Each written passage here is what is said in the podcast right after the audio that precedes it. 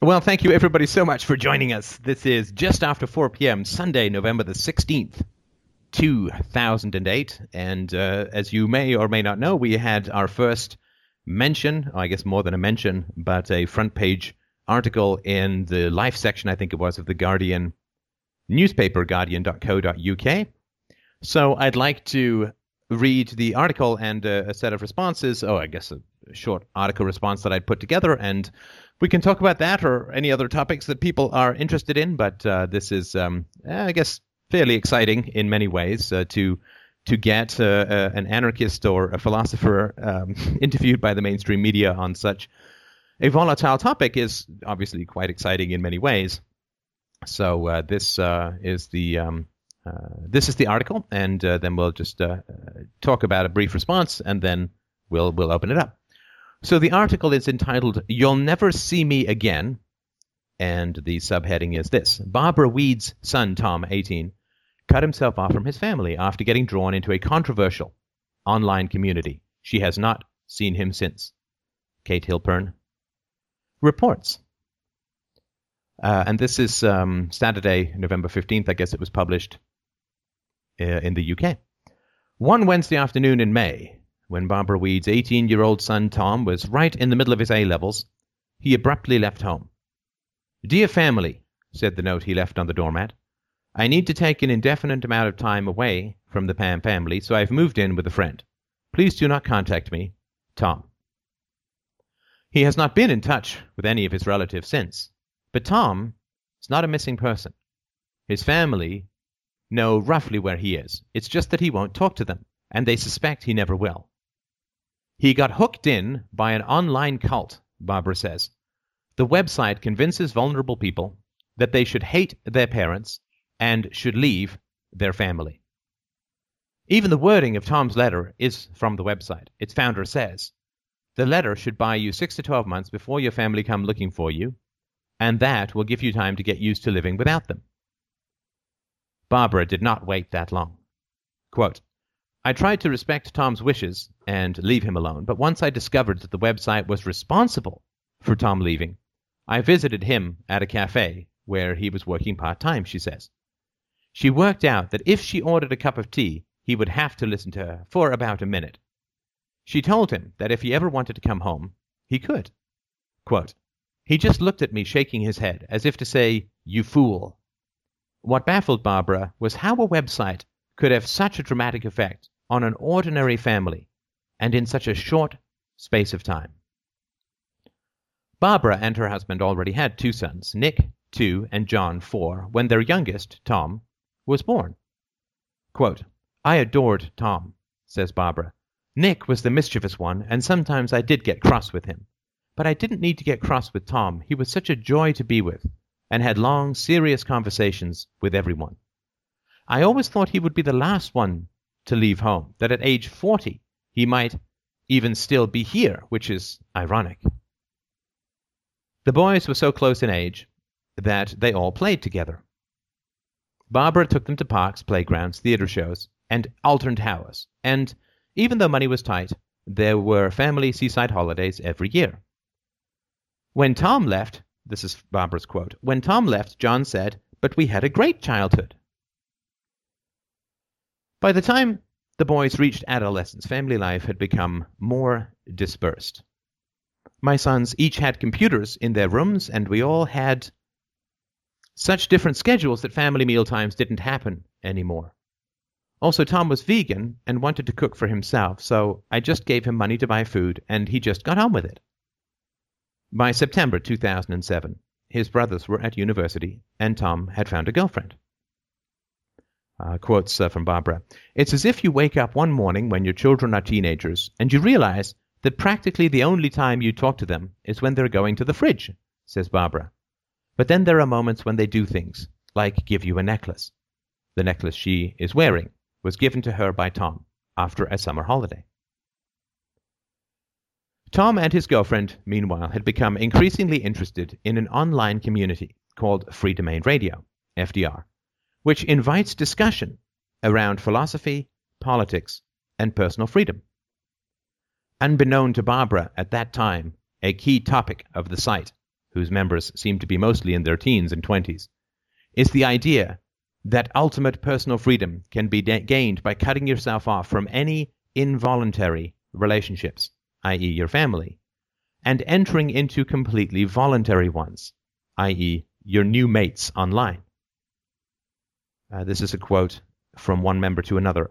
I think once you get these corrupt people out of your life, you will for sure have enough room for all these awesome, uh, sorry, these new awesome virtuous friends in the world. For members unsure about such drastic measures, there are podcasts with titles such as, But My Parents Were Really Nice. And there is a chat room in which members discuss how so many families are unjust. There is also a Sunday call-in show, which the website's founder counsels, in which the website's founder counsels callers. Often the subject is leaving your family. Barbara recalls Tom and his girlfriend looking forward to the Sunday call-ins and spending more and more time on the FDR website. Uh, this is a quote from Barbara. Tom did mention it at the time, although not their ideas about family, and I can remember alarm bells ringing when he said the man who ran it was giving him advice. I warned him that on the internet, you don't know who you were talking to. By November 2007, Tom's behavior had noticeably changed. Quote, he wasn't spending time in his room just because he wanted to be with his girlfriend or on the computer, but because he didn't want to be with us. One night he blurted out that when he left home he wouldn't come back and that I would never see him again. At first I thought he was talking about university, that he wasn't coming home after that. But I was puzzled by the bit about never seeing him again.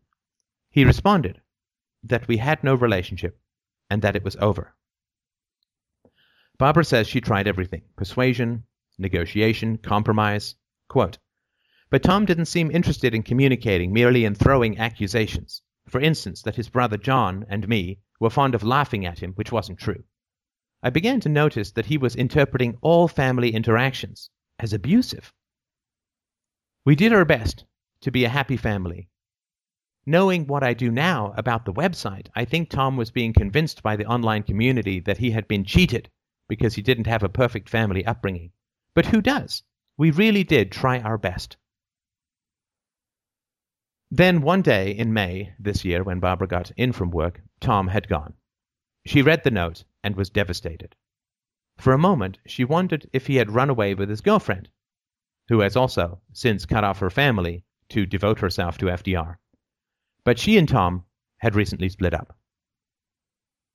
Then Barbara thought of the website and began to investigate. She quickly found references to something called DFOO, the name the website gives to ridding yourself of your family of origin, FOO.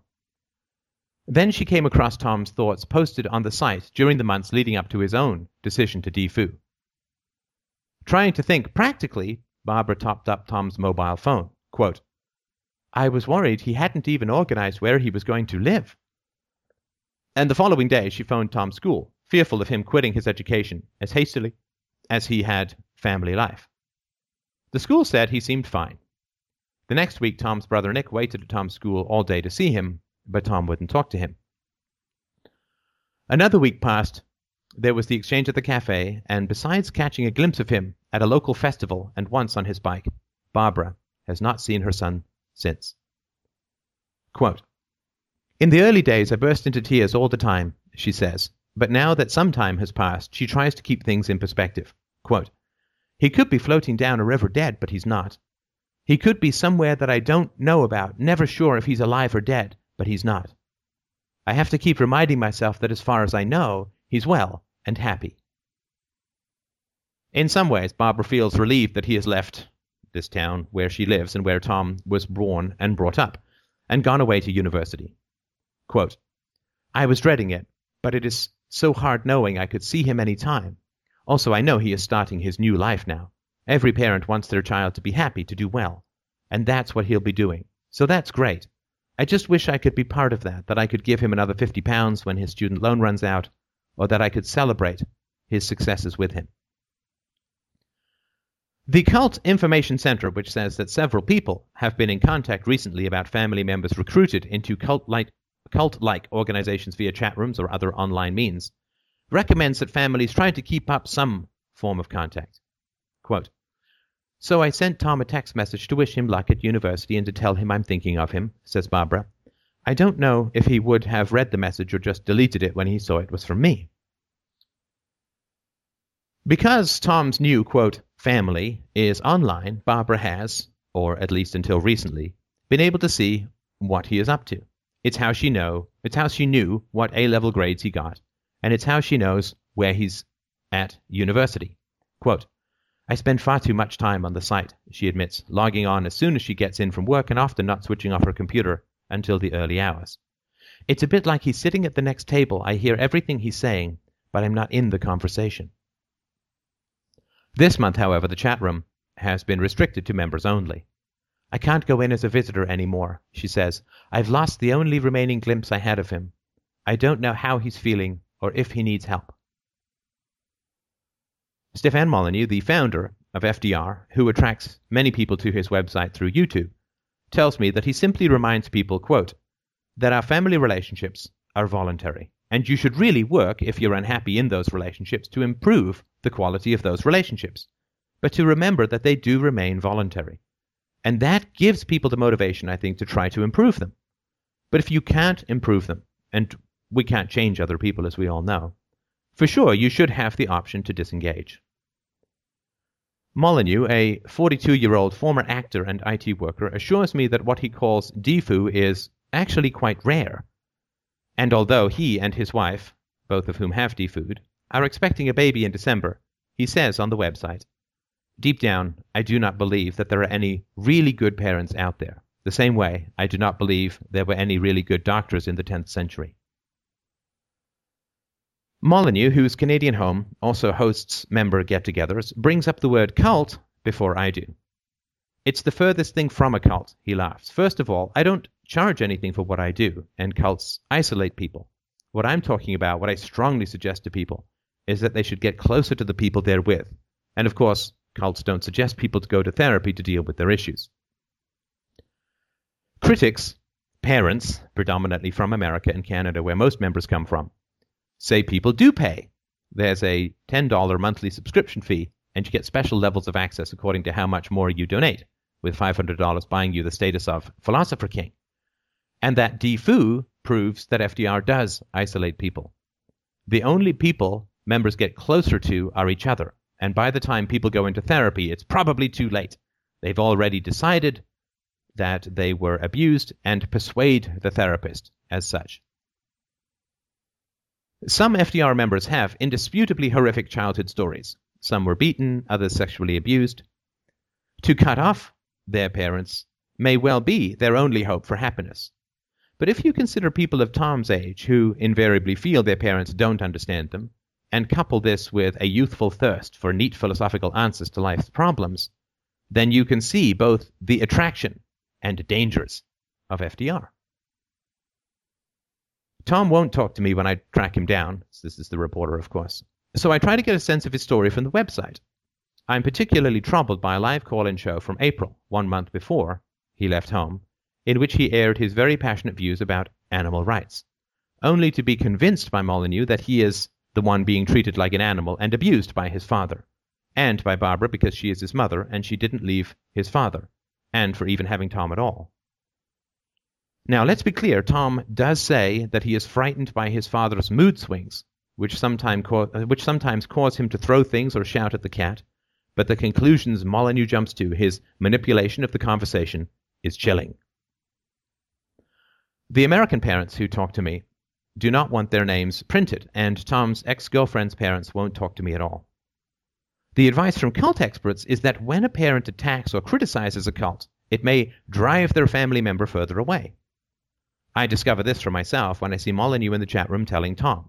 She, Barbara, misses having a victim around, and so she's using the media to victimize you. Totally evil. Barbara is unfazed, saying that things had already reached rock bottom the moment Tom left home. Her marriage has since broken down, and the only good thing that has come out of all of this is her relationship with Nick. Quote, We used to talk in terms of, I've got post for you, or can I have some money? Now we show affection and we're really talking, she says. Molyneux tells me that DFOO is not inevitably forever, but most members seem to see it as absolute. And in one of his podcasts, Molyneux says that people who do return to their family risk being seen permanently as unstable. Some people do manage to leave FDR, however, and I point out that Tom is only 18. Barbara takes a deep breath. Tom is very strong willed, much like I am, she says, and when we set our minds to something, we can do it. He is capable of just not coming back. The only time she doubts this is in her dreams. Quote, Sometimes I dream that Tom is standing in front of me, smiling, and I feel happy and peaceful. But then I wake up. So uh, this is the um, the article itself uh, that uh, came out, and um, I mean the the first thing that occurred to me was just this very tough for Tom, right? I mean, I haven't seen the paper, but I hear that uh, there's a huge picture uh, of Tom as a as a child and uh, his mother staring sadly or whatever and uh, this is all without Tom's permission. And of course, he's explicitly identified. There's first names, there's last names, there's the town he grew up in, uh, and uh, so uh, all of this, of course, is very much against Tom's wishes. So um, I'm not. I have a lot of sympathy for Tom because this is not what he wanted, of course. So, uh, having said all of that, uh, people have sort of asked me what my thoughts are, and they've shared their thoughts. So, this is a sort of little thing that I wrote. Um, uh, which is okay. Well, I'll just read it. So I said, uh, how to escape an how to escape how to escape a controversial online community. Uh, just close your browser. I have already expressed my regret about how this article may affect Tom. Putting that aside for the moment, here are some of my thoughts. I am glad that the article is out. We had to gain media attention at some point, and now is as good a time as any. I am especially pleased at the concept that family relations are voluntary and should be enriched and deepened if at all possible, is receiving such wide exposure. There are particular biases in the article that I think are worth examining. The most striking thing about the article is that the entire case against FDR is based on the hearsay of one aggrieved mother and entirely off the record, anonymous sources. The reporter did not choose to interview any other members of Barbara's family. For instance, Barbara reports what her younger son is supposed to have said about his childhood, but the reporter does not actually talk to the son directly, which scarcely seems like a difficult thing to do. Furthermore, she does not interview Tom's father or say that he refused to be interviewed or talk to any extended family members. Of course, Tom did not wish to be interviewed either. Now, I'm no reporter, but it seems likely that you would need at least one corroborating statement when dealing with an aggrieved party. Otherwise, it's just hearsay. Since the presence or absence of significant family problems is the most essential question in this entire matter, not lifting a finger to verify the facts is highly significant. Since the, the younger son lives at home, it would have simply been a matter of Kate saying, Please put him on the telephone so I can ask him a few questions. Once you get beyond the mother's stories about how happy her family was, some striking facts do emerge. The father had significant mood swings was verbally abusive and aggressive towards animals, and threw objects when he was angry. The family no longer ate meals together and had not for some time. Family communication was almost non existent, as Barbara says later regarding her new relationship with her other son. Also, the marriage was close to ending when all of this was going on, since it has ended recently, and that does not happen overnight, particularly in a lengthy marriage.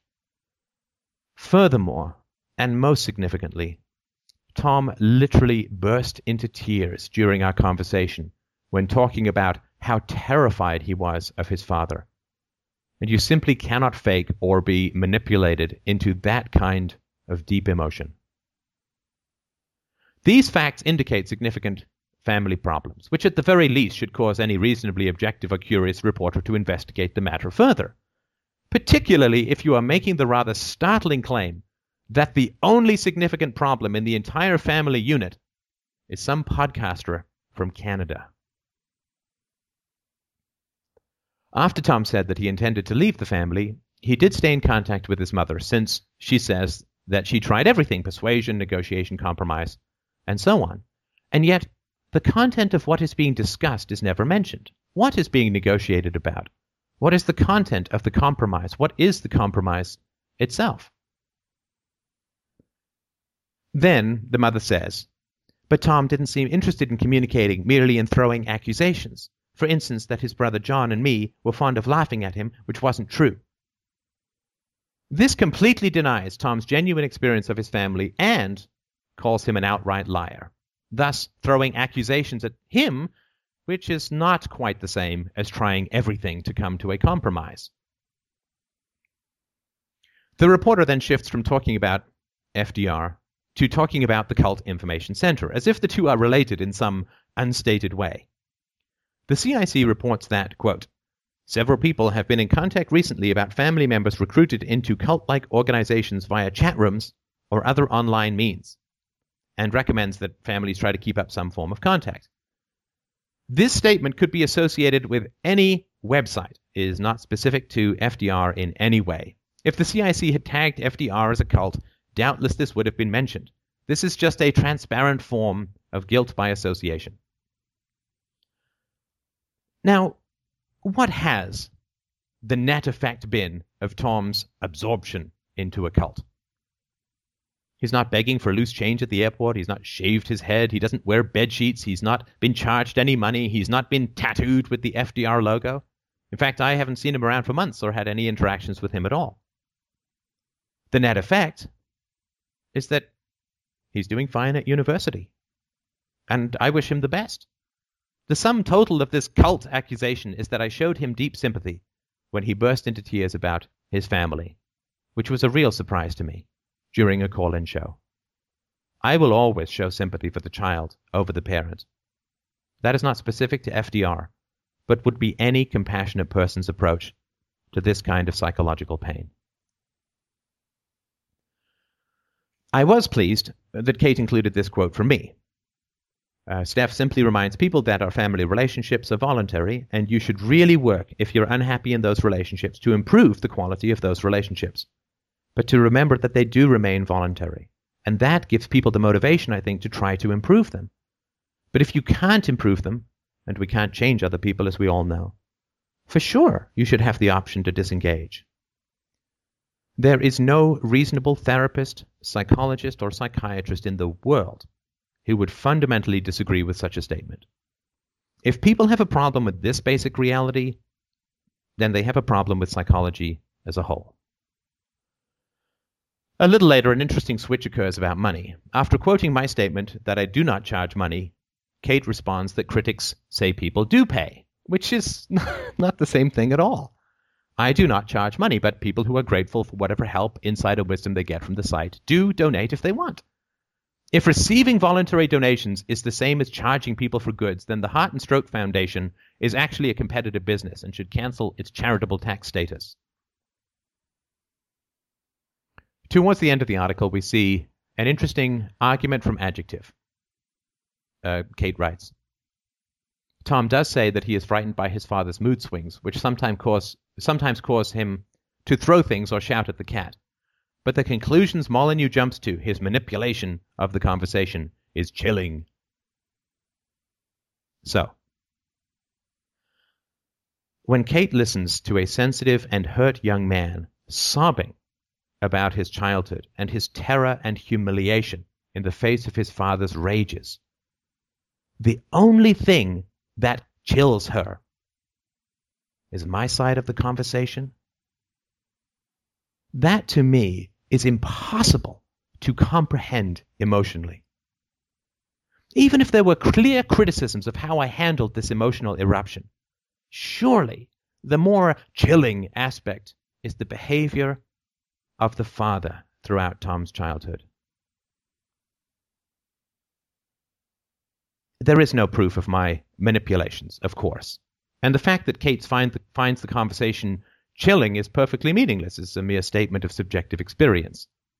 If I say that I find the theory of evolution chilling, clearly that contains no truth statements about its contents. Also, it would have been very easy to include a link to the podcast itself, or at least provide the podcast number, which was not done, which seems very strange, especially when we remember how Alec Baldwin's verbal attack on his daughter was so widely distributed. The media loves to reproduce truly chilling audio clips like 9 11 calls, tape recordings with bad people, and so on. It is a shame that she did not give her readers the chance to easily find the podcast in question and come to their own conclusions. The podcast number is 1037. I do stand by my statement that I believe that there are no really good parents. I think that until a rational proof of objective ethics is more widely disseminated, parents have little choice but to substitute will and punishment for genuine and reasonable moral authority. If I have criticisms, which of course I do, at least I strain myself to the utmost to provide better solutions. And of course, saying that there are no really good parents is not the same as saying there are no good parents at all. I also stand by my statement that it is wrong to use the media in this way to insult, degrade, attack, and humiliate your son by implying that he is weak minded, hysterical, defensive, aggressive, irrational, susceptible to cultism, a liar, and so on. And to not only provide a first and last name, but also the town he grew up in, which is a complete non sequitur in the context of the story itself. There is an even more essential question, though. Why is this article being written at all? Is it because FDR is some monster child eating cult that is laying waste to families across the world? Of course not. Did the reporter find this story and then go looking for a parent? That seems highly improbable. The most likely scenario is that Barbara contacted Kate with her complaints about FDR. Why would Barbara do this? Why would she subject her son to this kind of article with all that it implies about him? Is it because she believes he is in a cult and wants to help him? Of course not. She is fully aware that the CIC instructs parents not to attack the quote cult. Is it because she wants to warn other parents about FDR? If that were genuinely her goal, she would have demanded anonymity in the article to protect her son and suppressed all personally identifiable uh, sorry, and suppressed all personally identifiable characteristics about herself or her son. This she did not do. Furthermore, it was clear to both women that Tom did not want the article to be written or published. So, what is the purpose of the article? The likely net effect is that Tom feels hurt, frightened, angry, and exposed. Imagine seeing a childhood photo of yourself splashed across a popular newspaper, and your mother bringing every complaint and accusation against you to the attention of millions of people and on the internet permanently. This is an exercise in humiliation. The fact that I suggest seeing a therapist to people with a great deal of emotional ambivalence does not exactly support the thesis that FDR is a cult. This fact is summarily dismissed in the article. Quote, by the time people go into therapy, it's probably too late. They've already decided they were abused and persuade the therapist as such. The idea that a website can implant false memories in people so permanently that they would completely fool a trained therapist is pure nonsense. Therapists are trained to assess, probe, and evaluate, and are not easily misled. Okay, the only other thing that I wanted to mention was this ridiculous idea that people can somehow be imprisoned in a website. As Kate puts it when she is attempting to comfort Barbara at the end of the article, scarcely indicating impartiality or objectivity, quote, Some people do manage to leave FDR, however, and I point out that Tom is only 18. It's hard to imagine how an educated and intelligent person could conceivably make the statement that it is hard to leave a website. Freeing yourself from the quote grip of a website is as easy as navigating to another website or simply closing your browser. Overall, and again, this is all despite the harm that it does to Tom, which I can't uh, help. Overall, I'm very pleased that some of the core ideas that we talk about here have been accurately quoted in the media. Of course, there is a fair amount of bias and manipulation in the article, but to me it is so obvious that it is impossible to imagine that it fools many people. And those who are fooled by it would be very unlikely to benefit from exploring philosophy anyway, so no real harm has been done. To those who remain so frightened by hearsay that they will avoid exploring the truth. So sorry about that uh, lengthy intro. Um, obviously, I've had I've had my say, and uh, Tom's mom has had her say, and the reporter has had her say. Uh, so uh, I'm more than happy um, uh, to entertain any questions or objections or criticisms or comments that uh, anybody may have. And thank you for your patience as I delve through this this topic. I don't know if someone's trying to talk, but if they're not, then I just had a comment to make. Please do. Well, it just seems to me that um, basically, the sum total of this article is that there's a woman in England who's not happy about her 18 year old son making his own decisions in life. I mean, that, you know, that, that's when it boils down to it, basically, you know, she says in the article that she um, imagined he'd be around. I think she says until he was until he would be forty, or something like that. And so, you know, basically, he's simply making his own decisions about his life, and she doesn't like it. And that seems to be all that there is the, to this article. Well, I mean, obviously she's not going to put it that way. Um, I mean, she she is obviously hurt by the decisions that he's made, and I certainly do sympathize with that. I mean, it's uh, obviously not what parents want is for their children to uh, to to separate, uh, and it's certainly not what uh, anybody uh, wants. It's a very difficult, unpleasant, uh, and painful decision to have to make. So um, clearly, she's not not a big fan of the decision that he's made, um, and to me, it would have been um, it would have been more productive because she she actually was in the chat room. the both the reporter and Barbara were in the FDR chat room at one point. Um, I was hoping that Barbara would uh, talk to me uh, about the complaints that she had about uh, the website or what it is that I was doing. Um, but unfortunately, she didn't. Um, I came into the chat room and she left immediately, and um, so I didn't get a chance uh, to to talk to her. Obviously, she would rather talk to the reporter. Uh, who clearly is sympathetic to her than she would be to talk to me. And it's not that I'm entirely unsympathetic uh, to her um, at all, right? I mean, but I never got a chance to uh, to have a conversation with her because she she vanished as soon as I came into the chat room. So I certainly do uh, understand that it's a very difficult thing for uh, for a parent uh, for this to occur. It is a very painful decision uh, to make for children, and of course, it is something that shows up very large in the radar of the philosophy conversation that we talk about here. Right, as I've talked about, um, we've had about 80 to 90,000 parents of people involved in FDR have been, I guess, affected by FDR, of which there have been about 20 family separations. So it's completely tiny statistically. Um, and uh, yet, of course, uh, it's uh, highly visible in terms of what is upsetting for people because it is an upsetting topic. It is a difficult, unpleasant, non standard uh, choice to make. So I, I, I, would just say it's probably a little deeper than any choice, but, but this choice in particular is um, is really hard uh, uh, for for the mother, and uh, I don't think she's uh, handling it too well. No, I, I, totally appreciate that, and I didn't mean. I was actually referring to as a piece of journalism, and and you know I understand how difficult it is for the family, for the mother uh, concerned, and also obviously for uh, for the for Tom.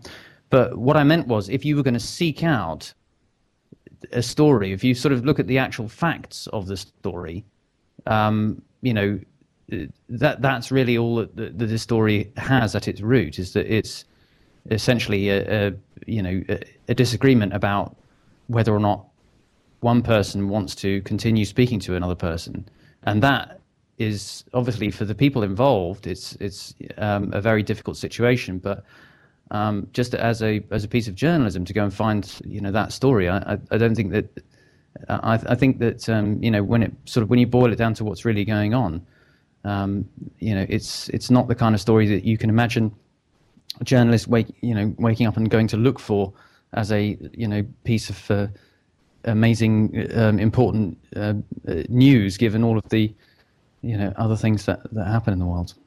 Right. I think. I mean, I think that's the clearly this was not something that that uh, FDR is a cult. Let me go find a parent. I mean, that's ridiculous, right? But but I think in a larger context, this is a battle that has been fought many times before.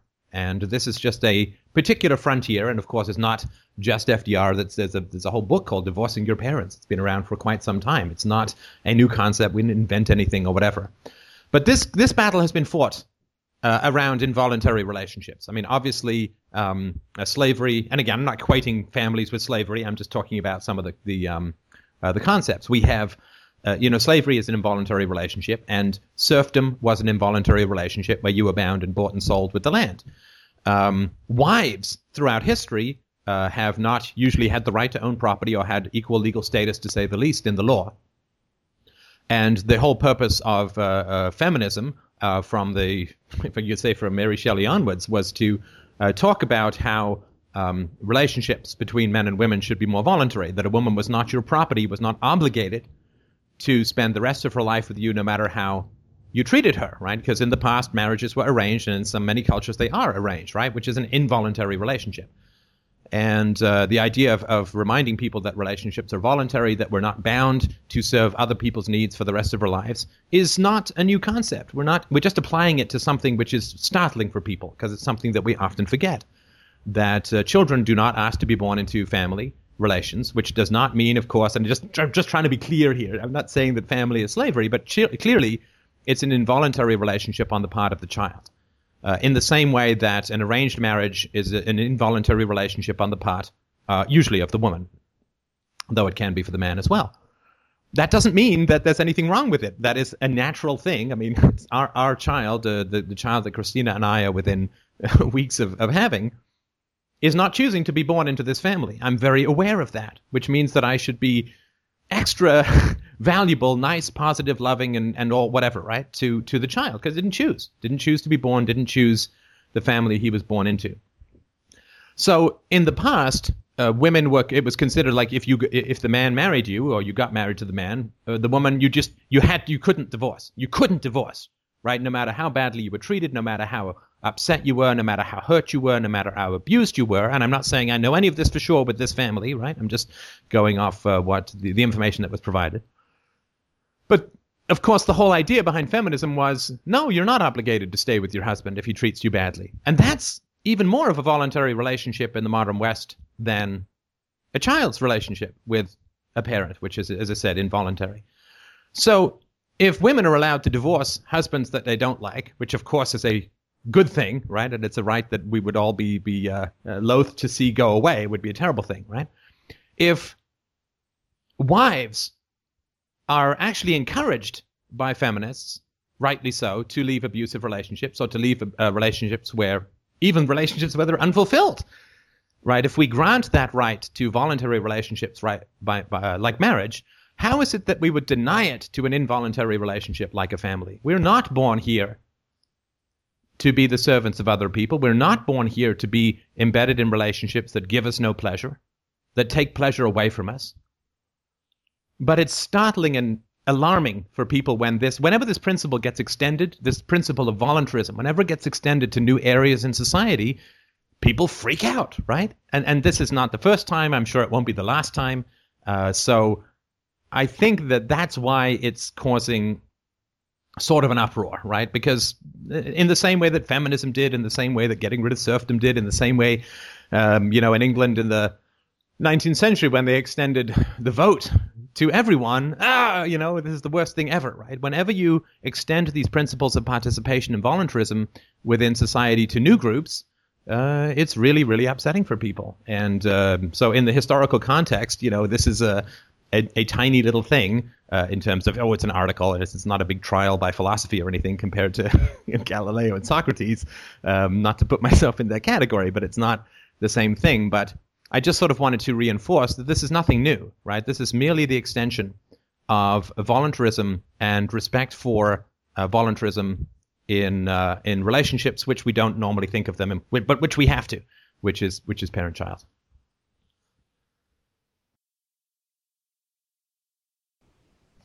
Yeah, and even in the context of you know our society today, um, you know, what's happened in this in this family is that one person has taken a decision, um, you know, without uh, being uh, insulting or abusive or anything like that. They're just taking a decision they don't want to speak to another person. And uh, you know, it's interesting that that that is, in terms of the facts of the matter, that's all that's happened. There's no there's no crime. There's no violence. You know, Tom hasn't hurt anybody, sort of physically or anything.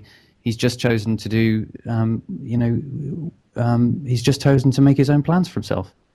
And um, so I, I, think you know that that sort of gets lost under the um, all of the uh, sort of general um, accusations and insinuations in the article about sort of untoward things going on.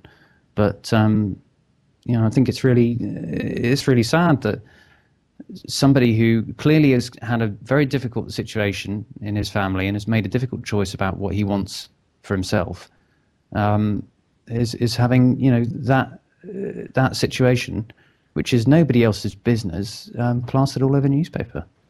Right, and to take um, a a, um, a way of looking at it that will be a little less shocking for people, but which the same principles, if not more, apply.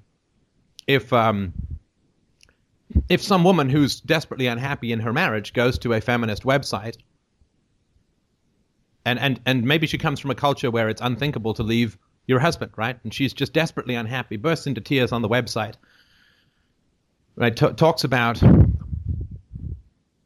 the things that she's endured in the marriage, which are very ugly and unpleasant. And if the feminists then say, "But you can leave your husband," uh, uh, who who in the world who's got any sense whatsoever would say that this is a destructive and corrupt feminist website for reminding a woman that her relations with her husband are voluntary and that she can leave him if she's desperately unhappy. I mean, it would be crazy. Can you imagine? Just substitute that, right? Yeah, Make absolutely. FDR and put article... now mag- to put put the uh, National Organization for for Women, put put now.com yeah. instead of freedomainradio.com, and put uh, uh, you know Tom as uh, I don't know some Indian bride uh, who was uh, had an arranged marriage. Uh, I mean, who would who would think that it is abusive for someone to remind someone that relations are voluntary? It, it, but of course, it's hard for us to see. We, it's hard for us to reproduce these principles in new areas, right? Because we're just so conditioned to think in certain ways. I'm so sorry. You were you were about to say. Yeah, no, I was just going to say you can you can think of it if you imagine that article with a man's photograph and the headline um, "You'll never see me again," and you know the the photograph, uh, the, the, the sort of subheading was uh, Bob says that um, one day his wife left him, and um, she said that she would never um, see him again.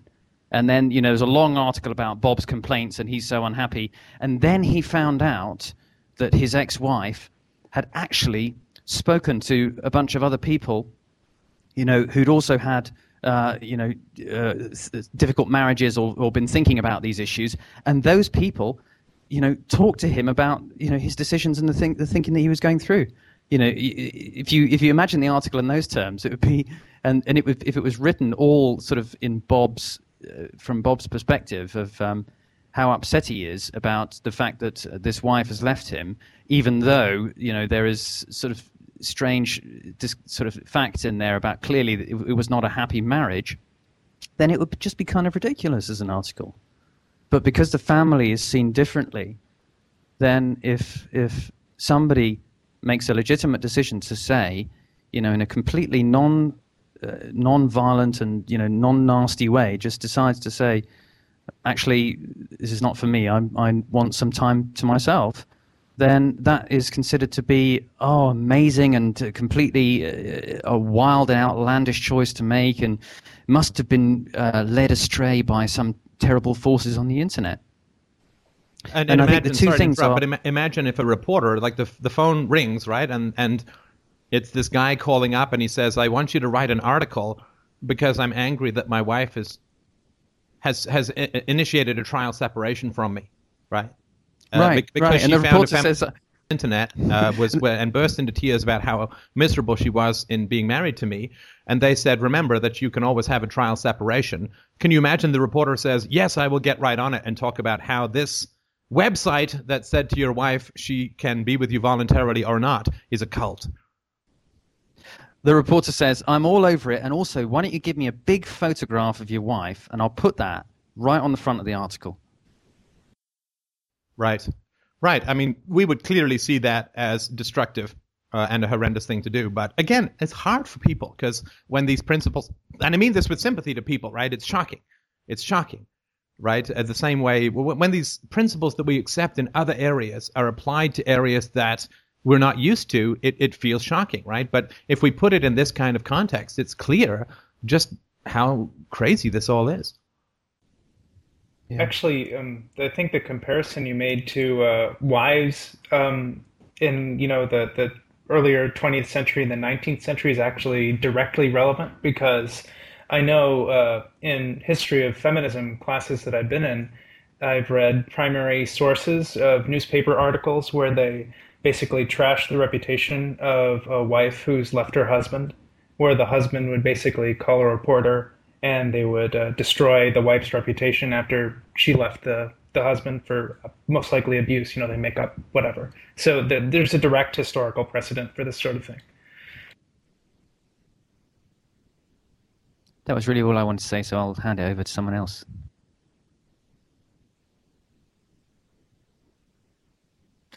I'm a little curious um, why, well, not a little curious, a lot curious, uh, why something like this would even get published.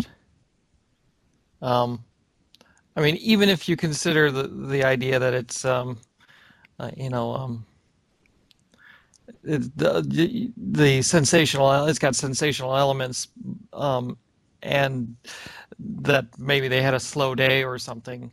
It just seems to me like um, you know, like like you were saying, JC, the other night, um, you know, newspapers get phone calls from disgruntled people all the time. Why this and not something else, right? Well, we may never know for sure, right? I mean, probably never will know for sure.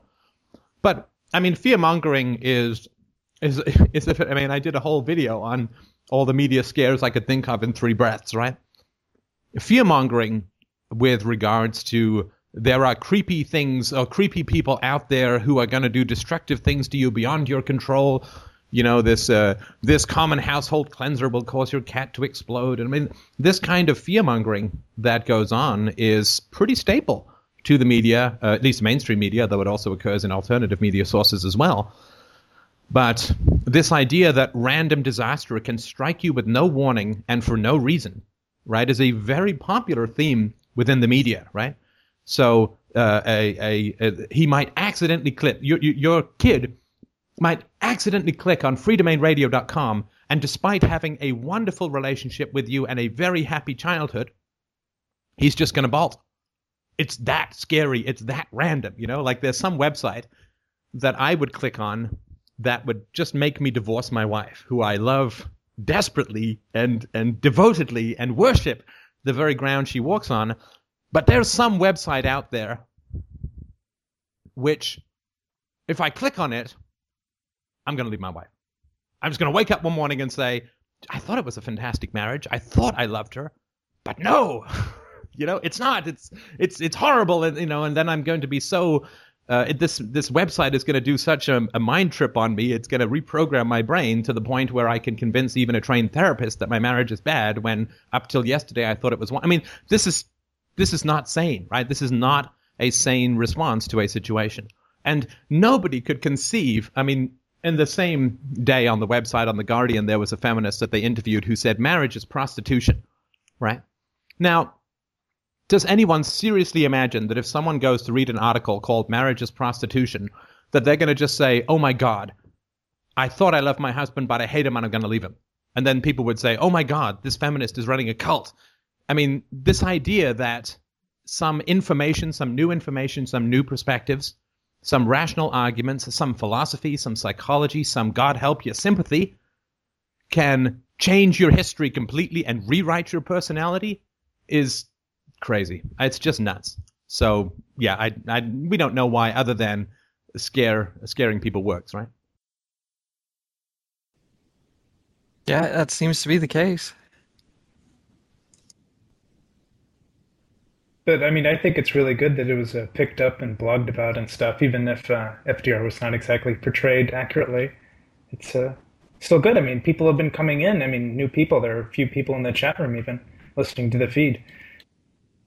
Yes, hello to the uh, to the new people. I do appreciate that you have uh, uh, come and uh, been curious and open about what we talk about here. Um, uh, you know, and it's so funny too because uh, um, it is it, it sometimes can be hard for for thinkers, right, to get clearly represented in the in the mainstream media, and this is true of of you know any sort of reasonably intelligent or educated thinker. So I really do appreciate uh, that people have uh, uh, overcome. Well, most people. There have been a few people who've been less than complimentary uh, posting on the board, but I really do appreciate the people who've come in and said because we had you know an eightfold increase in new visitors uh, since this article came out, and the majority of them, vast majority of them, have been curious and open, uh, very intelligent, asked perceptive questions, and I really do appreciate that. Um, I hope that the answers are somewhat satisfactory, at least as as a possible way of looking at things. But um, no, I'm I'm really I mean I, am very this is why you know I, I, I wouldn't want the article out because of the effect on Tom, but if it is out, um, I hope that we can make the best of a challenging way of presenting it. But it was it was such a caricature that it's it's hard to again as I say in the article it's hard to think that people would take this caricature seriously or imagine that. Um, as the earlier caller said, a guy deciding to take a break from his family is evidence of a cult uh, or some sort of influence, mind control influence through Java or, or something. Please install this module in your frontal lobes and I will reprogram your history. Uh, so I do appreciate people's openness and curiosity in this. And again, if we have any new people, you can uh, type your questions in the chat window. I can also add you to Skype if you have a Skype ID. I can also call a telephone, though not a British one, because uh, philosophy is uh, not always the best paid profession, and I don't have an international calling. So uh, so, um, if anybody else has questions, comments, issues about this or anything else, I mean, if, if we're all done with this topic, I'm more than happy to move on. If anybody else has anything that they'd like to talk about or more about this, uh, feel free.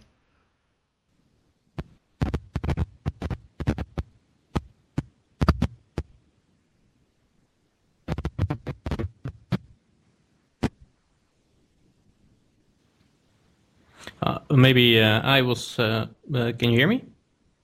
Uh huh.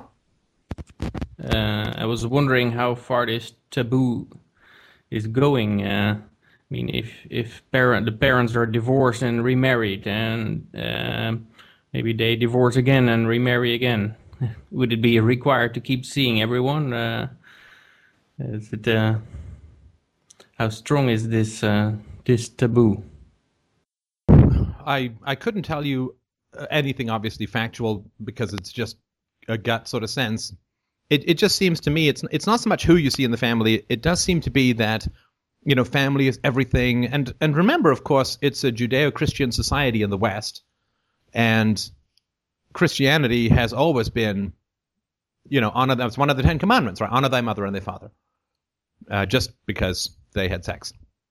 And so uh, there is this uh, cultural imperative, which is that you know you you just you, you owe something to your to your parents, right? They they they they fed you, they sheltered you, they they did everything for you, they gave you the shirt off their back. They so now you owe them until the end of time, right? And that to me is not a relationship, right? If if that's the foundation of the relationship is obligation based on involuntary history, well, that's like saying, well, we have to obey every government because of the social contract alone, which is just a made up thing, right? So I would say that if we look at this kind of thing in the context of marriage again, which is an infinitely more voluntary relationship than than children, we would say, well, we would never say to a woman, you can't leave your husband because he's paid bills for a while, right? I mean, that, that, and therefore he now owns you and you can't, right? So I think that generally what it comes down to culturally is you owe your parents, uh, and if your parents say you should do X or you should see so and so. Disobeying them with regards to that is like disobeying. Uh, it's like a really bad thing, right? So I would say it's more the commandments of the immediate family, particularly parents, than it is um, objective, if that makes sense. Well, I, I had a question that just wasn't related to this. sure, I just want to make sure that if anybody else has anything to say about uh, this article or, or um, any quote aftermath, I don't want to sound too dramatic, right? It was just an article, and uh, you know, hey, a uh, an anarchist got interviewed in the mainstream media. Um, I think that last happened with the Decembrists, as someone mentioned earlier today. So.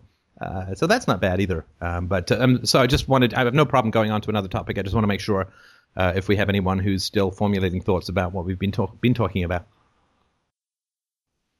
Uh, someone has asked, is any exposure good exposure?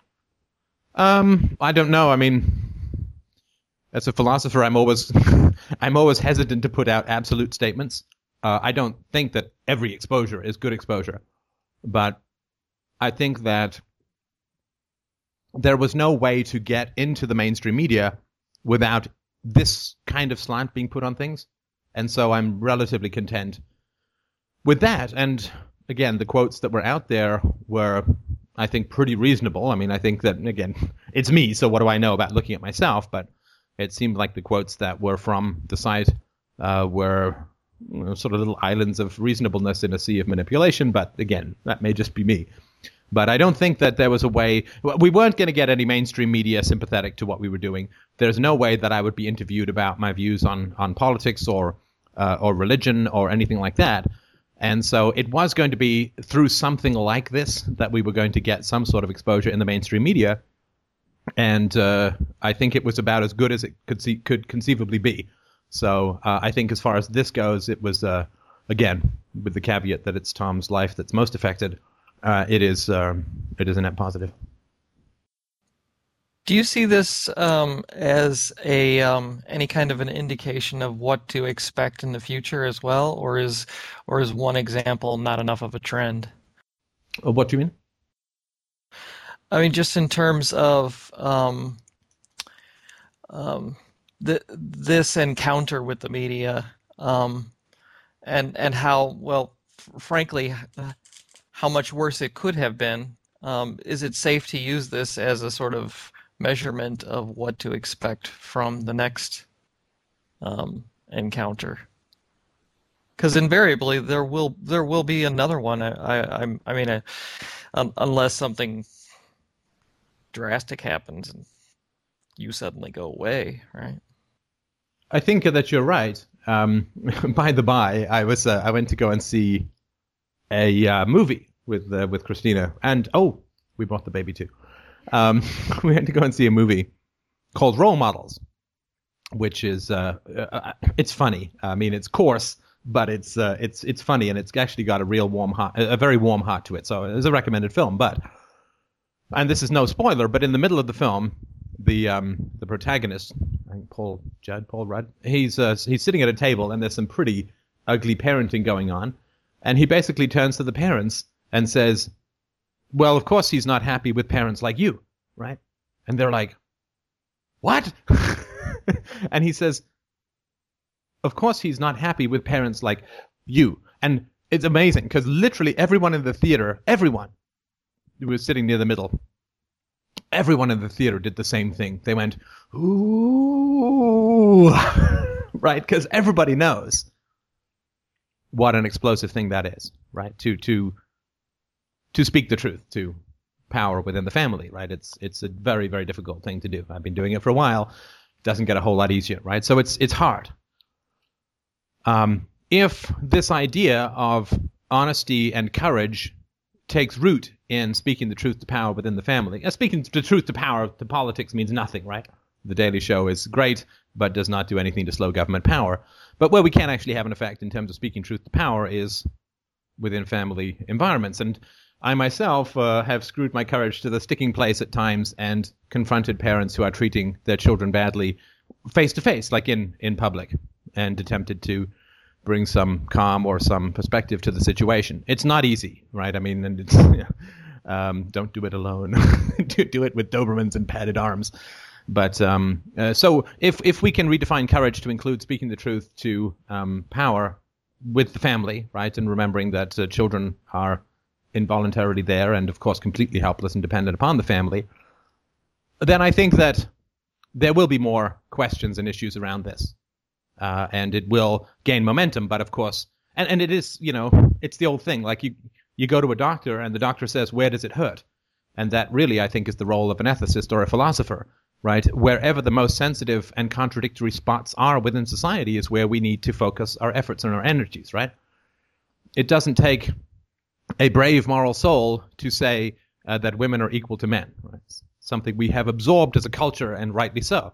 But it does, uh, I think, still take, and unless I'm completely a complete cat and it's easy for everyone else, it does take a certain amount of uh, uh, willed courage to uh, speak the truth to power with regards to parenting.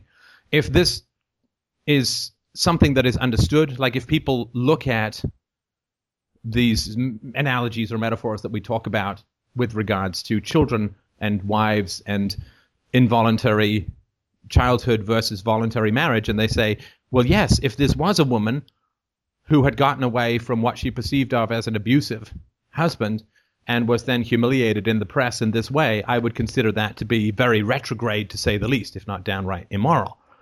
If people can get that and they can begin to extend the human empathy that we all feel towards this situation of power with regards to children and parents and and we can open that up, right? Marriages have become better once they become voluntary. I, the whole purpose for, for what I'm doing is to improve the family as best I can, to whatever small degree I can, to improve the family by making it voluntary rather than to do anything to to bring it down. But if so, if that becomes more generally accepted or understood as a perspective that's worth exploring, then uh, I think more stuff will come up uh, about this, but I think it's really hard for people to to think in this way. It certainly is for me, and was for me uh, for many years, and still sometimes is.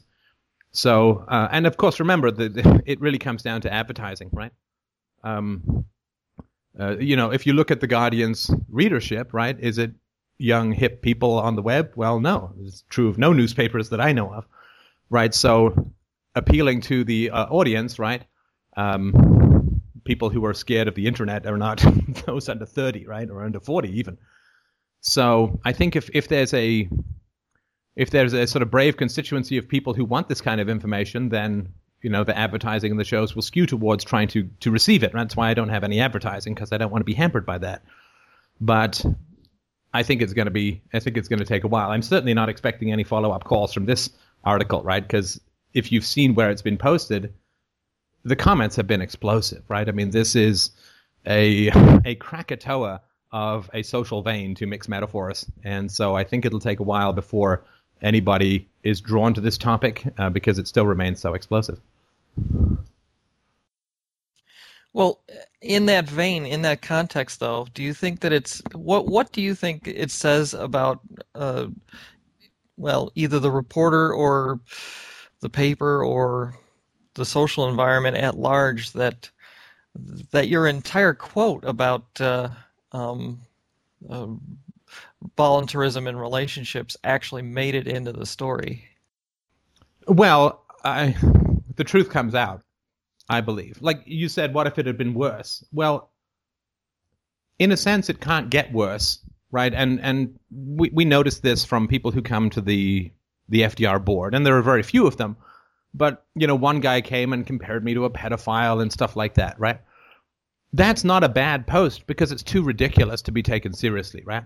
I mean, if somebody genuinely wants to correct me and if they feel that I've made an egregious error or I'm doing something that is, is wrong, then what they should do is post something and invite me to have a conversation over uh, ooVoo, over Skype, over telephone, and they should, you know, patiently and hopefully with with some kindness step me through the errors that I've made, right? So if the article had been, you know, just a total hatchet job, it wouldn't actually have been worse because it just would have been even less credible, if that makes any sense. So I don't think that bad stuff can come out, out of it. And I think that those quotes were put in there because deep down we all know that it's true. I mean, we all know that relationships are voluntary, right? I mean, once they cut the cord of my child, right, he doesn't have to be around once he gets older.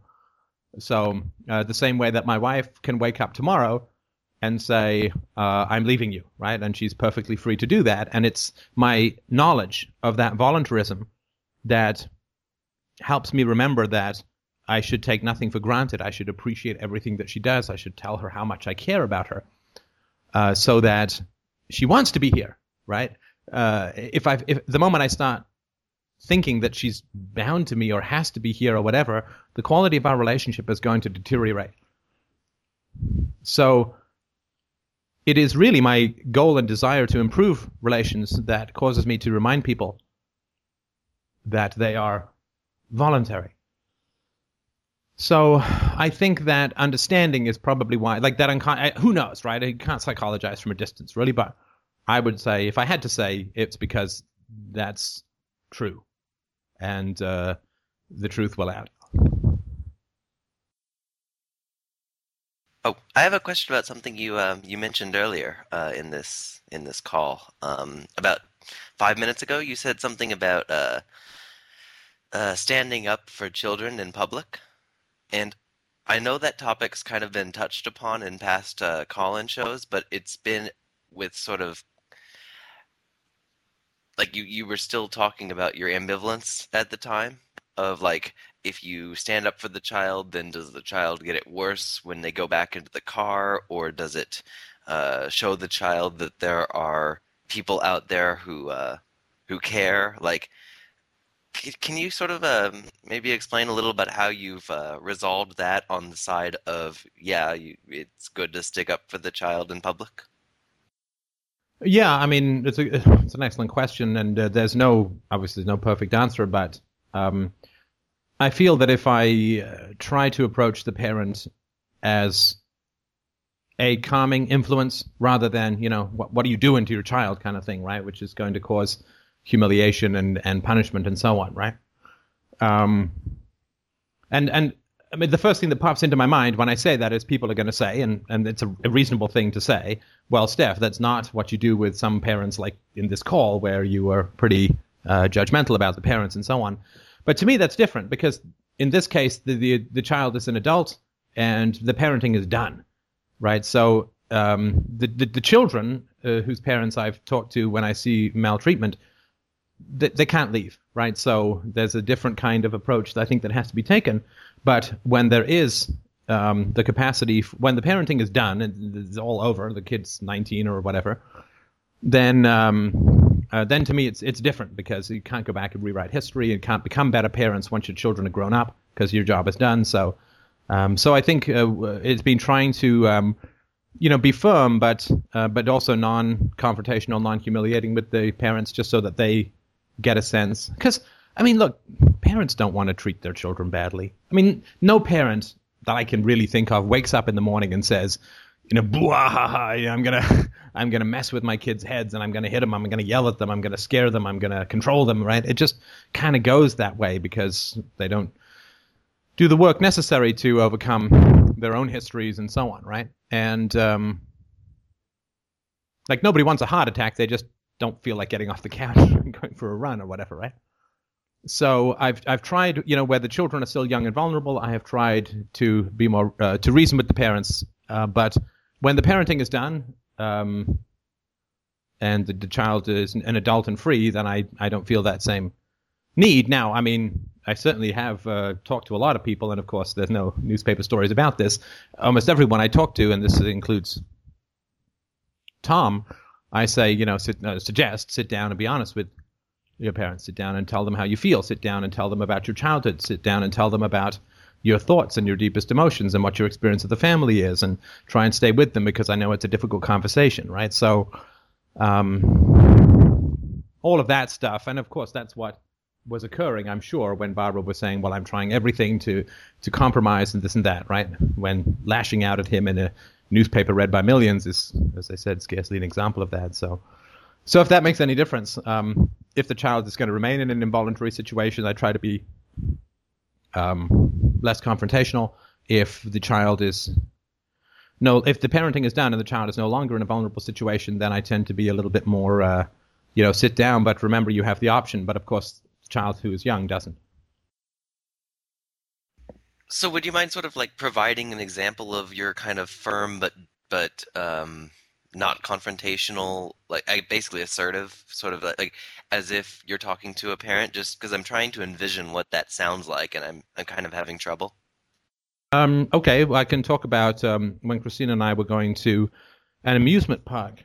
We uh, we saw a a father like veins bulging, screaming at his children in the parking lot. We were getting out of our car, and I mean the children were just blank, white faced, terrified, right? And he was screaming at them because they'd apparently been driving for 12 hours and the kids had been a problem and the kids i think were maybe seven and nine i think it was two little boys and i mean to me it's like okay so i don't do something and my day is ruined or i do something and my day may only be ruined right so uh, so um, i uh, i walked up to him and again it's a lot of adrenaline so trying to remember but it was something like this i said whoa, whoa, whoa, whoa, whoa. What are you doing? And he kind of blinks, right? And and literally, it is like seeing people emerge out of a fog or out of quicksand, like because they, they don't see them, they get right stuck in history or habit or whatever, right? And he's like, he tried to sort of say, well, but they've been difficult in the car and this and that, right? And I said, but come on, screaming at them like this, you know that's not what you want to be doing, right? That is not the kind of parent you want to be, right? And he tried a couple more things, but I just kept repeating that, right? Like, you know, because they do know. You know that's not the kind of parent you want to be. They're frightened. You have a seven year old in a car for 12 hours. Of course, he's going to be difficult. He's a child, right? and all I said, and, and so he did eventually stop giving me the excuses, right? And He just sort of stared at me, and I just said, "Look, I'm, I'm just saying, you might need to." I said, I, I hate to interfere, right? And I don't like doing this, and it's not fun, right? But you may want to look into some anger management because this is not the parent that you want to be. Now, I didn't add and your kids might find my website when they grow up. right? I didn't want to put that in, right? But it's it's really just look appealing to because I mean, if it is the parent he wants to be, like he enjoys it, then he's just a sadist, right? And I I don't know. I mean, I can't imagine that's common at all, right? So, uh, does does that help? That's the only approach that I was able to uh, to find that was helpful. Yeah, I mean that's just tremendous though. Hearing the like the whoa whoa whoa whoa whoa that instantly just I can just see the power of the assertiveness that was in that because it wasn't aggressive the way you just described it. It was just the truth, right? And and believe it or not, I got this from an Anton Chekhov play. when I was in theater school, I was in a play called The Seagull. And there's a young Constantine, I think his name is. There's a young, hot blooded, bad writer, artist guy. And he erupts at uh, some woman, screams at her. And there's a doctor in the play who's older and wiser. And he says he says to the young man, and it's an interesting moment in the play. Uh, the play is interesting, though. Of course, it's Chekhov, so uh, you want to open a vein sideways. But uh, it's a it's a good play. And and anyway, so this young man erupts at this woman, I think it is, and and the old doctor says, no, no, no, no, not the way, not the way. And I always thought that was, you know, like it's a really firm kind of way of just saying this is not the way, because either the person's going to agree with you, in which case maybe he'll go to anger management or whatever, or he's not, in which case there's nothing you've done other than acquit yourself with honor in a challenging situation. So uh, I, I, I like that. That's the way that I've been trying to to approach it, if that makes sense. Yeah, I mean that's definitely because this is uh unfortunately a common experience if we leave our houses, right? So um it's definitely I think something that I'm gonna try in my own life, but because I I mean I see this, um, but because I agree that it's definitely acquitting with honor if if it doesn't work, right? Yeah, you can't obviously control what the parent does, um, but uh, all, all you can control is is what you say, right? Right. Well, well, thanks for answering that. That definitely made sense. You're more than. All right, Nate. Sorry, uh, I just want to see if there was anyone else who had anything, just uh, questions or comments about uh, the stuff we were talking about earlier. Or we can go, um, we can go in another direction. Um, well, that's interesting because uh, um, Greg's question is kind of a segue into this, I think. Um, and I've been thinking about this for a while now, for months actually. Um, it coincidence. Uh, it just happens to have started. The question came up during the Tom the call with Tom, and uh, his father's treatment of animals and, and stuff like that, and um, and with Greg's question here about um, yelling at children and stuff like that. Well, I have three cats, two of which I'm trying to find homes for, so I can just sort of lighten the load. But um, um, this morning I woke up and I had a crazy dream, and I was sitting there trying to think, you know, what it meant, and uh, um, and I was like, I was on a on the right track, and I was thinking pretty hard about it. Um, and my cats tend to get hungry in the morning, so they they get up in the bed and whine and cry in my face, and and uh, I just was in the middle of I was on a trail of thought. and Sorry. So what you're saying is happens that they're actually quite similar to husbands. I don't know. I'm I mean, they Uh, are. But sorry, go on.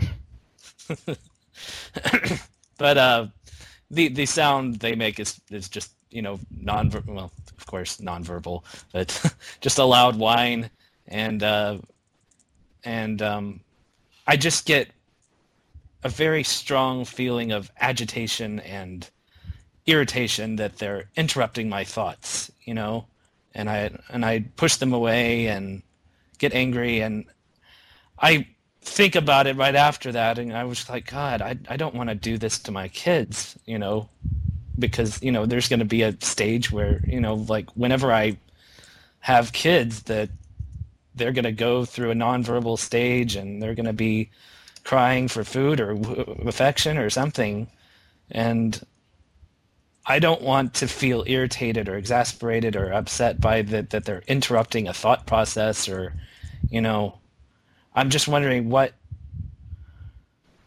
what can I do to to figure this out and, and prevent that? Well, I mean, I think that's an excellent question. Uh, I think that all parents have that challenge, and it's not just parents, right? Everybody, you're you're doing something, and your your lover or wife or husband or want to come home and interrupt, and and there's yeah, there can be that irritation. Um, the the only way that I really know how to attempt to deal with irritation is through two things, you know, managing expectations and pattern recognition, right? Because if you say, morning is my time for thinking, right? When morning is the time for your cats to be hungry, then you have two opposing things, right? Right. Right. So if you say to yourself, morning is not my time for thinking, morning is my time for getting up and feeding the cats, and then I can think after that, right? Uh But if what you if ah. what you do is go into a, a reverie of thinking at a time where you know there's going to be an interruption, you're just setting yourself up for irritation. And the worst thing is that you're neither feeding your cats nor doing any quality thinking, right? It's a net loss for everyone. right. But what what if there's a third thought that comes in and it's like, oh no, if I get up and feed my cats, then I'm going to forget the dream. I'm gonna like forget. Okay, okay, no, that, that's that really that's an excellent question, right? So uh, let me give you a way that you could solve it, and I'm not trying to solve your problem. I'm just giving you ways to think about it, right? Right. Right. Um, you could get a little portable recorder with a headset, right? Or you can phone your own phone and leave a voicemail, right? While you're feeding your cats.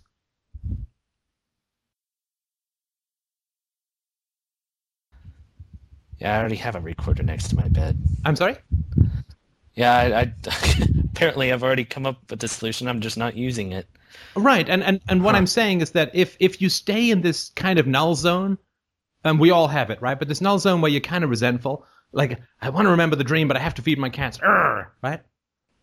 Right. That's to me a Simon the Boxer thing. And sorry for those who don't know what that means. This is from my book, uh, Real Time Relationships, available for free on the website at freedomainradio.com forward slash free. But um, uh, if that's what if if that's what you're always getting, that must be unconsciously at least what you're aiming for, right? Whereas if you say, I must retain my dream and I must feed my cats, the, the way I try and break myself out of the situation is I give myself the million dollar question. And uh, it was actually the thousand dollar question before the recent financial meltdown. Um, and I give myself the million dollar question, which was if somebody said, Steph, I'm going to pay you a million dollars if you can solve the problem of wanting to record dreams and feeding cats at the same time, what would I come up with? A uh, voice recorder. or something. Storing cat food in my cheeks overnight. Putting the cat food in the room. Or you think I mean face cheeks? Anyway, the oh, then you'd have a whole different set of dreams, right? Ferrets are attacking my rear. Oh, if I had a dime for every one of those dreams. But but if if you were if it was a logistical problem which you were paid a lot of money to solve, right? Then you would come up with a solution, right? Oh yes. Oh yes. I, f- I kind of figured this would be a, a conflict in have tos. I don't know about you, and this is this is completely nonsense, right? but um, um, for me, mornings were the time of greatest irritation when I was, uh, particularly when I was in my early teens. Like I literally, when I'd wake up, we were living in, um, we just come to Canada. We didn't have a place to live, and we were living with my uncle uh, in in Whitby. And I literally, I'd wake up, and literally, I would I would be like, I would be like John Mc, John McCain's medulla. Like I'd be grumbling to myself, reckon, frickin', reckon, like little Yosemite Sam on Quaaludes stuff coming up the stairs. Like, man, now I gotta say good morning to everyone, and uh, I gotta sort of smile, and I gotta eat my food. I gotta, go to school. Like I was like a 90 year old man trapped in the body of an 11 year old boy. And mornings are challenging for people who have difficult families, right? Mornings can be can be really challenging. So if if this occurs for you particularly in the morning, right? Then again, to me it's always useful start early, start simple. What was my experience of mornings when I was 5 or 6 or 10 or whatever? Is there anything left over from that? Irritating. I'm sorry? They were always irritating. Oh, so that can't be it. Um, I wonder if there's anything else we could talk about. Yeah. That's too easy. It's too easy. Sorry. And now you're not even making me work with all our guests here. Well, But sorry, yeah. I've, I I think I already thought my way halfway through this. I bet mean, you it's thought been all the way through it. It's been months since this, this since this question came up, and then I'm sure my unconscious was doing a lot of work. So, uh, yeah, and and yeah, yeah, that's definitely the answer. Um, although I mean that's not the only time where my cats come in and whine. You know, I mean you've heard them on the phone. So, but yeah, I I just so I'm sorry. Let me uh, let me just back you up for a second there as well. Uh, how, how is the psychic cat helmet coming along? Because I remember you were working on that uh, for a while, and it's great because you've actually figured out that they're whining. Because I'm telling you, if, if a million dollar idea is not how to record your dream and feed a cat, but the psychic cat helmet, which allows you to actually know the motivations of your cats. That's brilliant. I want a cat. No, seriously though, when you, I mean, it's the way that it's the way that people talk about these things as well, and not just you. And I do this myself as well, right? I mean, if I'm, uh, you know, let let's pretend that uh, uh, for a moment I'm not a perfect husband. You know, let's just go into that realm. This is the realm uh, of the other universe where God might live. So, um, so if Christina comes in when I'm recording a video and says hi, right, because she doesn't know I'm recording a video or whatever, right? um, then I can either be like, she just interrupted my video, or I can be like, I have a wife who wants to come in and say hi the moment she comes home, right? Right. It, it- and so, Oh. you know, it could be, ah, they're just whiny, right? But that automatically is going to predispose you to view it in a certain way, right?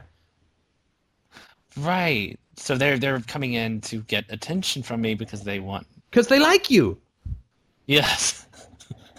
or the food. Yes. Uh, we don't know which, right? That's why food. you should blend the two with the uh, cheeks thing I was talking about. But, um, but no, it's like they like me. They are showing me affection.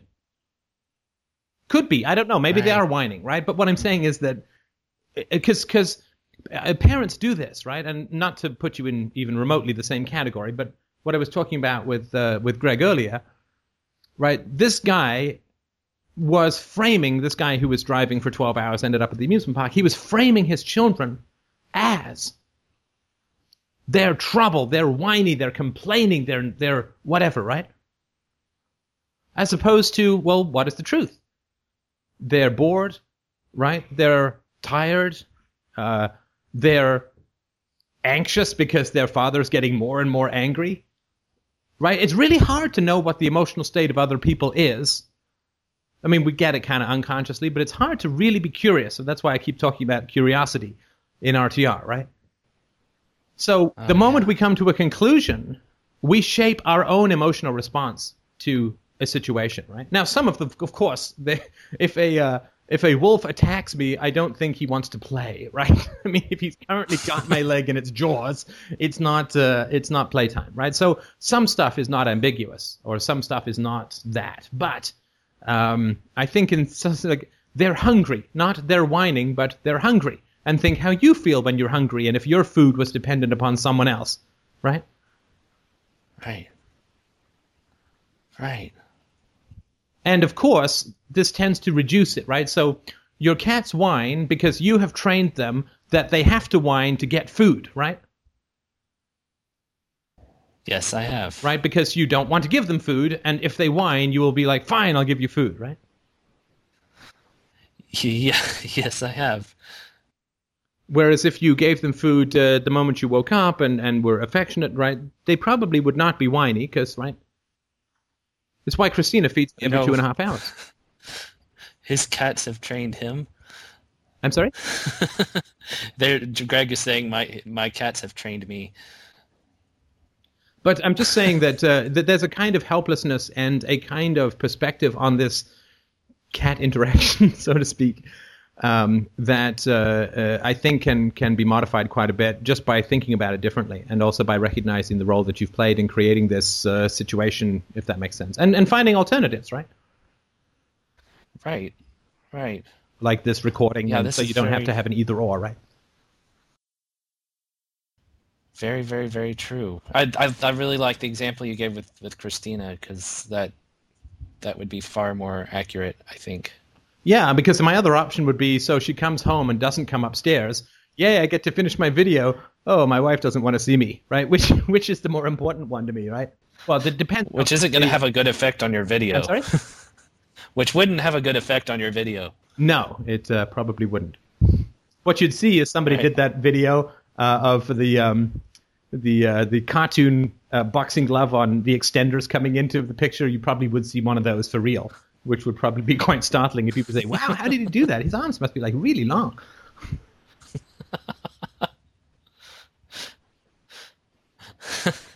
So we, we just need Christina to come into the videos and go hi more often, I think. Oh yeah, you know that I did a video the other day where um, I can't remember which one it was. I think it was agnosticism, a long video and a difficult one. And towards the end of it, the phone keeps ringing, right?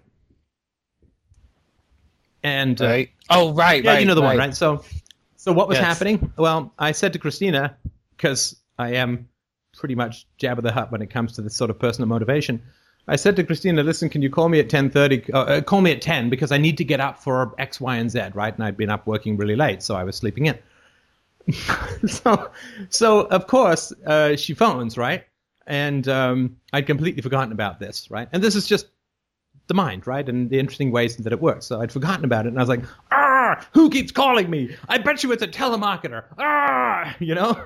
and, and then I realized that Christina had called me uh, had called me like four times, right? And then I'm like, oh my god, is there a problem? How's the baby? And then like I, I'm literally I'm like a, I'm like a soap opera compressed into nine seconds, right? Like it's a it's like a complete roller coaster being me sometimes, right? Like everyone, right? Right. And then I remembered, oh, she was trying to help me. right? She was trying to help me. And then I'm like, oh man, how could I get so upset when she was like, so you see what I mean? Like the emotions respond to the perspective, right? Right. First I'm, I'm angry and then I'm terrified and then I'm grateful and embarrassed, right? I mean, this all happens in like eight and a half seconds, right? I've been there, I think, many times. I, I spend entire days like that sometimes, right?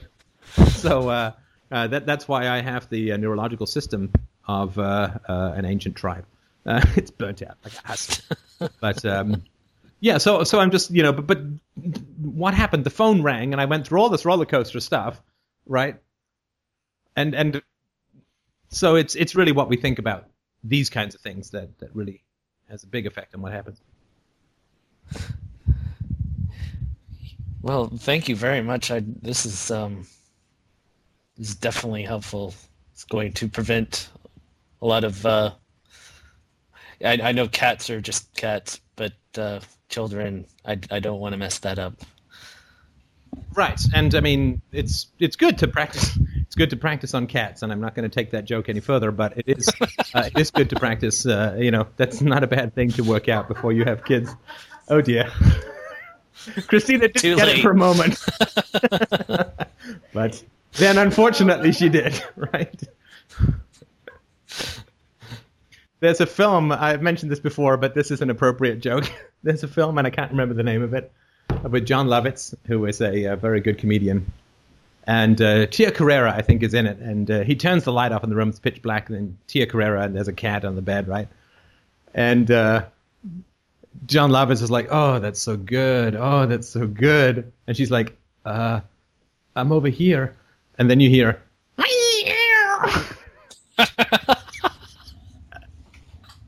which I thought was pretty funny. But anyway, okay, enough uh, enough animal abuse jokes, and uh, let's get back to uh, you with the cat food.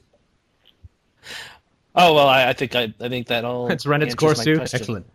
Yes, I'm. Uh, it's a Simon the Boxer set myself up thing. Definitely need to. Yeah, so it's it's kind of like um, child proofing the house too, like getting vase, vases, expensive Ming vases away from the the area and uh, Yeah, moving expectations away from what is actually going to happen, right? I mean, if, if I think that I'm going to write a book in the first couple of months after a baby is born, then I'm setting myself up to not enjoy having the baby around, right? right. Right? If I think that I'm going to get lots of sleep when the baby is around, then I will be at Christina's office pretending to work. Sorry, she's still here. then, uh, then, then I'm just setting myself up to not enjoy, right? That experience. Right. because I'm just setting myself up for the impossible. And then if you wake up saying, "The last five years, my cats have been hungry in the morning, but today will be different," then of course, I mean, that's what I mean by pattern recognition and setting expectations, right? The pattern recognition is clear that if I put take on some big intellectual task like writing the next in the Anarchy series, uh, how to achieve freedom, which is going to be a monster work, if I say, "Well, I've I've got to get that done by next summer," right? Then all I'm doing is setting a goal that is self-generated that is going to cause me to view my baby as an interference, which is lunatic. Why, why would you have a baby and then set something up where the baby becomes an interference, right? Right. It's about uh setting expecting the impossible is, is is setting yourself up for disappointment and and just Well, and crankiness, right? And and frankly, uh, you know, the baby wants dad around, right? The baby doesn't want, you know, I'm not going to sit there and, and, and in in 12 years say to the kid, "Hey, remember how I was kind of cranky when you were a baby? But look, here's a book." Right? Because that, that wasn't like the baby doesn't care. The baby wants me. right. Right. You know, and, and I've talked about this, right? The baby kicks, right? When we say I'm trying, we're trying to reframe that. It's like the baby's trying to hug us. The baby's reaching out rather than the baby is, you know, an angry kung fu villain or something, you know, which seems a little hard to sustain. Right. Yeah, it, that puts a lot more responsibility on thinking ahead and um, and and taking a broad look at your expectations and and Well, I would actually say it's also thinking behind Nate too, right? Because this is what the pattern recognition is, right? oh right because nothing's nothing's going to be different tomorrow. They're going to come in there and whine and or not whine, uh, rewording that, beg for food. Beg. Oh yes, much better. Oh, begging. Oh, Yes. well done. There's a gross spread if ever I saw one. Let me just hose myself off. Um, but uh, um, yeah, I mean, but here's the thing too, right? Let's say, and, and this is why I think it's an impossible situation, right? So it's like the Oscar Wilde thing, which we talked about. I mentioned in the chat room earlier today about this Guardian article, right? Oh, the only thing worse than being talked about is not being talked about, right? And so if the baby wakes me up for the fourth time that night, right? Then Right. I'm going to be like, I, I can say, and I probably will. I'm, I'm human, right? I'm, ah, this is terrible. I can't believe the baby is crying again, right? But if I didn't hear from the baby for four hours, I would be terrified, right? Talk about it. In, So if your cats were eerily silent tomorrow morning, how would you feel when you woke up?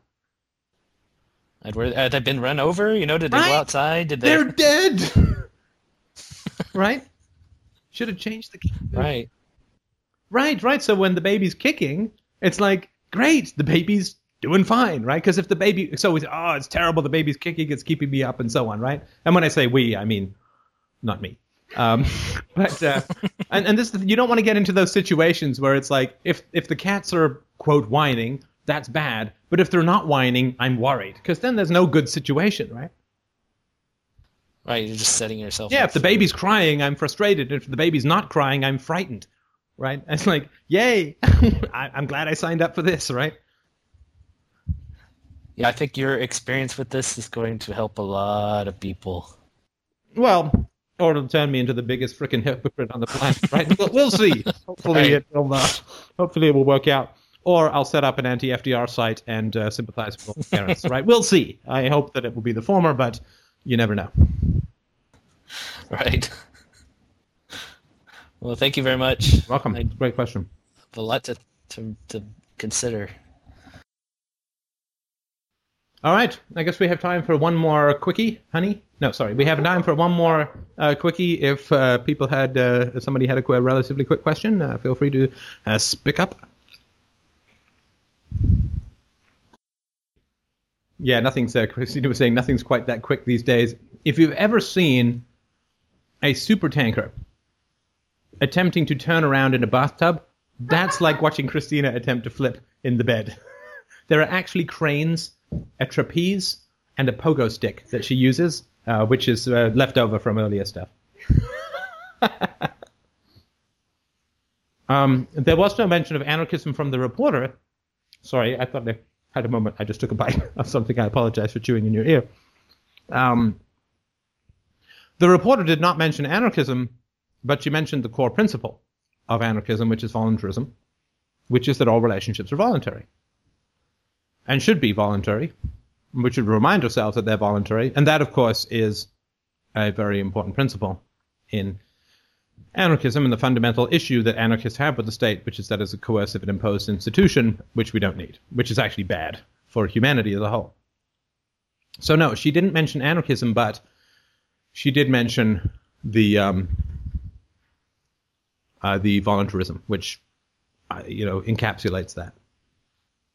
All right. Well, thank you everybody so much for dropping by for this Sunday show. For those who are new, uh, again, I really do appreciate your curiosity uh, about what's uh, what's happening here, and um, we do have these shows um, uh, at uh, 4 p.m. Eastern Standard Time every Sunday. Uh, please drop by the chat room, introduce yourself, say hi, see if there's anything of use. Of course, the podcasts are all free, the books are all free uh, because I have the business sense of a sea sponge. So um, grab as much as you can if you like and see what there is of value for you. And uh, thank you again so much for dropping by and uh, have a, a wonderful, wonderful week. And uh, we will be on same bat time, same bat channel next week.